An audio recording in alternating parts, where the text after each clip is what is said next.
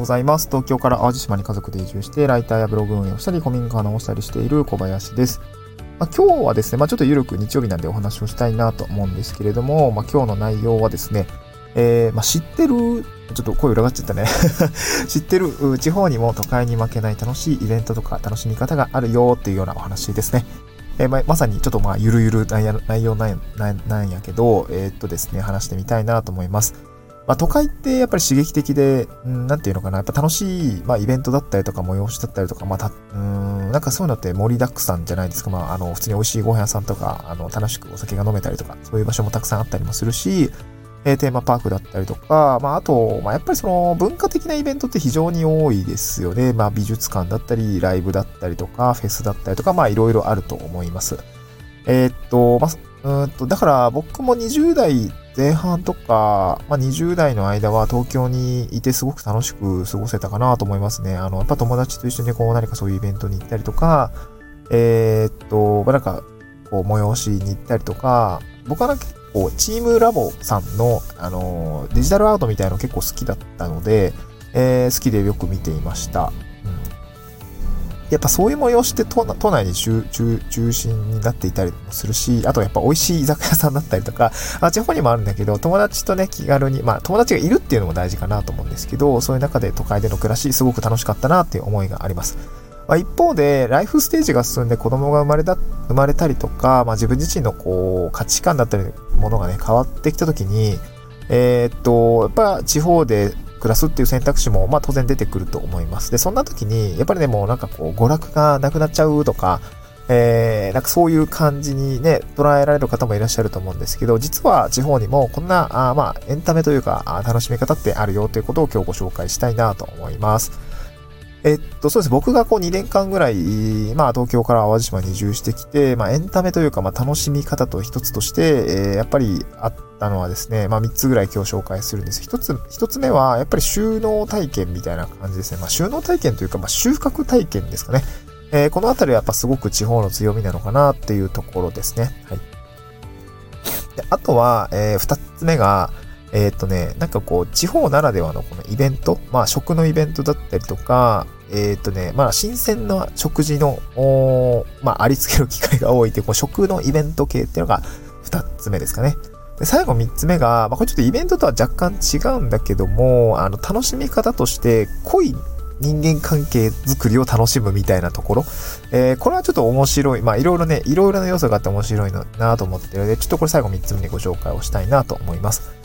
はい。じゃあ、一つ目ですね。どういう楽しみ方？まあ、これ収穫体験ですね。これなかなか東京だと難しいのかなと思いますね。当然、あのね、飲食店経由でさ、なんていうの？普通に美味しいご飯食べられたりもすると思うんだけど、やっぱりその地方って、まあ、畑があったり、海があったりとか、あね、いろいろあると思うんですけど、やっぱ現地で栽培されてる様子を見ながら、農家さんがね、えー、の顔が見えつつも、まあ、あとは、なんでの、こう、いちご狩りとかさ、もうほんとアクティビティになるんですね。僕も椎茸狩りとかも、しょっちゅうやってるんですけど、しょっちゅうやってるというか、あの、仕事でやってるんですけど、なんていうのかな、やっぱすごく楽しいですね。子供たちもすごく喜んでいるし、あの、淡路島には結構いちご狩りできる場所が結構多かったりとかグリナリウムさんだったりとか、えー、まあ、イングランドの丘の方にもあるのかな。まあ、そういう場所でいちご狩り。まあ、この前は、えー、昨年からいちご狩りは、子たちと言ったんだけど。さ、で、買うのはいいんだけど、食べるのは僕だからさ、なんかいちごちょっとまだ酸っぱかったみたいで、子供もね、あのー、ウェって感じだったんですよ。まあ、もうちょっとね、味覚が超えてきたら多分、あね、美味しく食べれて、食べてくれると思うんだけど、それがちょっとね、あのー まあ楽しんでやってくれてます。弟もそろそろこう歩けてハサミが使えるようになってきたら、えー、まあ男の子なんでね、ガシガシやってくれるのかなとも思うんですけど、やっぱ一が狩りだったか、あと芋掘りとかね、かそういうこともやっぱりあったりもするし、なんかこう食、まあ食材ですよね。これの収穫体験っていうのは、やっぱ非常に、まあどこでもできるし、やっぱ知り合いの農家さん経由でね、あの、普通にお仕事として手伝ってくれるみたいな感じで、えー、やれたりもするので、やっぱそこはね、まあ食育とか、まあ子育てにも、まあなんか、こう、割かしこう、ポジティブな、あもの、印象を持ってる人もいるかなと思うんですよ。やっぱりいただきますって普段毎日言ってるんですけど、その言葉の意味とか背景って結構その、まあ、ないがしろにされてる、まあ、その意識してないと思うんですよね。命をいただくのをいただきますだと思うんですけど、その野菜とか、まあ、どういう風になっているのかとか、なんていうのかな、まあ、そのね、土から、土、土のついたさ、玉ねぎとか、あお芋さんとかってやっぱ洗って、えー、こう、食卓に並ぶまでっていろいろ大変だったりもするし、あとね、実際の現場を見たらさ、そのね、肥料をあげたりとか、水をあげたりとか、で収穫するのもさ、1個だったら別にいいんだけど、大変なんですよね。やっぱ腰かがめたりとかやらないといけない。そういう苦労があって、子供たちも汗をかいて野菜を食べる、いただきますっていうのが、やっぱすごく個人的にはいいのかなと思っています。そういう気持ちがね、えー、腸だとやっぱライフステージ変わって子育て中心だったりとか、えー、まあ、食事だったりとか、いろいろ価値観が変わったりもすると思うんですけど、まあ、そういったところが、まあ、いい側面で、まあ、えー、かつエンタメにもなっているっていうところですね。これはすごく良かったのかなと思いますね。うん。で、二つ目が、えー、っと、なんだっけ、あ、そうそう、同じ食のイベントというか、美味しい食事にありつける、まあ、機会が多いよっていうことですね。これも、あの、まあ、収穫体験とほぼほぼニアリーイコールなんだけど、やっぱりね、食のイベント、えー、結構多いですね。うん。マルシェみたいなものがやっぱ多かったりもするので、で、かつそれってもう取れたての新鮮野菜がその場所に並んでいて、えー、まあ、なんていうの、食べられるとか、なんかそんな感じになったりします。まあ、結構その加工品とかもいろいろ売ってますね。あの、そうそう、あの、果樹園さんとかは、やっぱりその、そこで採れた、その現地で採れたものを、まあ、ジュースにしたりとか、あの、スイーツにしたりとか、そういったものを使っていたりとか、今結構淡路島県、淡路島って食が豊かな土地柄なので、まあ、淡路島産の食材を使ったものってやっぱ結構出てくるし、それがね、えー、結構やっぱ地元で、えー、取れたものを地元でね、調理して食べるって、やっぱハモとかめっちゃうまいですし、あとね、シンプルにね、その この、この東京、東京の、あの、友達がね、遊びに来てくれた時にめちゃくちゃ食ったんだけど、やっぱ玉ねぎの、あの、スライス、あの、はね、めちゃくちゃうまいんだよね、やっぱりこう、普通の居酒屋で出てくるの、んだけど、まあ、玉ねぎのね、スライスをね、あの、おかかをね、乗せて、醤油でかけて食うんだけど、めちゃくちゃうまい。やっぱり僕も好きで、ぱ2年間ぐらい暮らしてけど、やっぱめっちゃ食っちゃうもんね。うん、美味しいんだよね。やっぱ来てくれた子たちも、うまいな、みたいな もう一、もう一皿いいですか？みたいな。山盛りのこう玉ねぎのスライス食べるみたいな感じがあったりもしてて、すごく面白いんだけど、やっぱね、美味しいんですよね。そう。そういったもの、まあそういった美味しいものが食べられるっていうのはやっぱ地方のまあエンタメの一つなのかなというふうに感じました。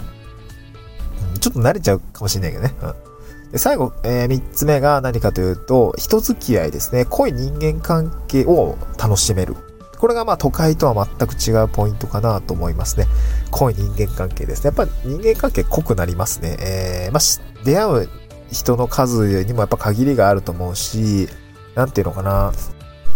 まあ、いろんなバックボーンの、まあ、特に移住者なんかはいろんなバックボーンを持った人がいて、まあ、それはそれで面白いし、この移住者のネットワークとかコミュニティみたいなのに属していると、まあ、それはそれで面白いし、やっぱり地元の方と付き合いがあって、いるとやっぱ学べるところがたくさんあるっていうのと、まあ、あとね、僕が一番好きなのは、お気に入りの場所、えー、おなじみの場所、うん、なんていうのかな、こう、行きつけの店みたいな ものが持てるっていうのが、やっぱりね、やっぱり居心地の良くなるんですよね。そう、これを東京でやろうとすると僕は結構やっぱ大変だったかなと思うんですよね。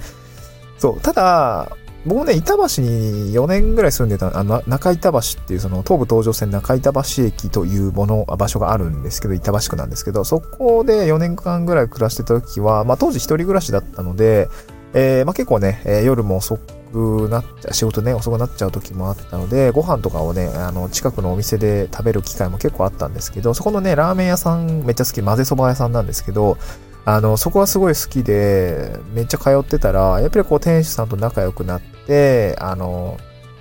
もうめっちゃ仲良くなって 今日は何食べるのみたいな感じで、こう、やっぱ居心地が良くなるんですよ、店主さんと繋がると。そこもまあ本当小規模のお店だったんですけど、まあ、行きつけのお店みたいなのが初めて東京でできた瞬間だったんですね。で、これ結構病みつきになりまして、あのー、その後新宿に立ち飲み屋さんが1個あるんですけど、そこでもやっぱり結構頻繁に通って、まあ、居心地の良い場所になっていたりとか、まあ、っていう体験があったんですけど、やっぱりこっちの地方の方に来ると、やっぱその、距離感近いんですよ。あとね、この、自分が、の知り合いの、知り合いがやってるお店とか、あの、知り合いがやのご兄弟がやってるお店とかってやっぱりあったりとか、あとそこでね、やっぱ地元の人たまりがち なので、あの、地元の人とね、あの、きっかけで連れて行ってもらって、そこで店主、お店の方だったりとか、そのお店で飲んでる方と普通に、えー、あ、移住してきたなとか、あ、今地域おこし協力隊やってんのとか、あ、ライターやってんの？とかっていうそうな、そういうような、こう、濃い人間関係が出来上がっていって、こう、じゃあまたここで飲もうなとかね、えー、じゃあ今度、あそこの店も美味しいからちょっと行ってみてよ、みたいな、こう、つながりができていって、こうどんどんどんどんどんどんつながりができていって、で、かつお店の人と仲良くなって、あ、今日来たんやな、みたいな感じになって、あのー、まあ、本当に居心地の良くなるコミュニティに属している、こう、まあ、人間って一人で生きていけないですから、こう、何かに帰属する、こう、コミュニティ感みたいなのがすごくね、えー、居心地の良い、まあ、それはね、窮屈になる人もいるかもしれないけど、こうなんか身内感があってね。でもただ、その中の、中のね、風に輪に溶け込んでしまえば、やっぱりそこは居心地のいいお店がたくさんできたりとか、知り合いができたりとかっていうところになりますので、この濃い人間関係を楽しめるっていう部分は、こ地方の、まあ、エンタメの一つなのかなというふうに感じたという次第ですね。まあ、いろいろね、大変だったりもするけど、すごくやっぱり、行きつけのお店がある人生っていいですよ、多分ね。まあ僕はなんかすごくそれがハマっていた時もあって、うん、やっぱりね、そう、やっぱそうなると満足度高まってくるんですよね。こう、ね。まあ僕も応援っていう気持ちでこう、ね、美味しいご飯に対価を払ったりとかもするし、やっぱりこう、あの、当該から連れてきた人を連れて行ったりとかもするし、そうするとやっぱなんかサービスもすごくね、えー、今日も来てくれてありがとうみたいな感じになっていくんで、やっぱすごくね、そういったところの、こう、人間、まあ、人臭いところが、あーね、まあ、ちょっと AI がね、全然文脈違うけど、AI が台頭している時代においては、結構この濃い文脈になるのかなというふうに感じています。はい。そんな感じですね。また次回の収録でお会いしましょう。バイバイ。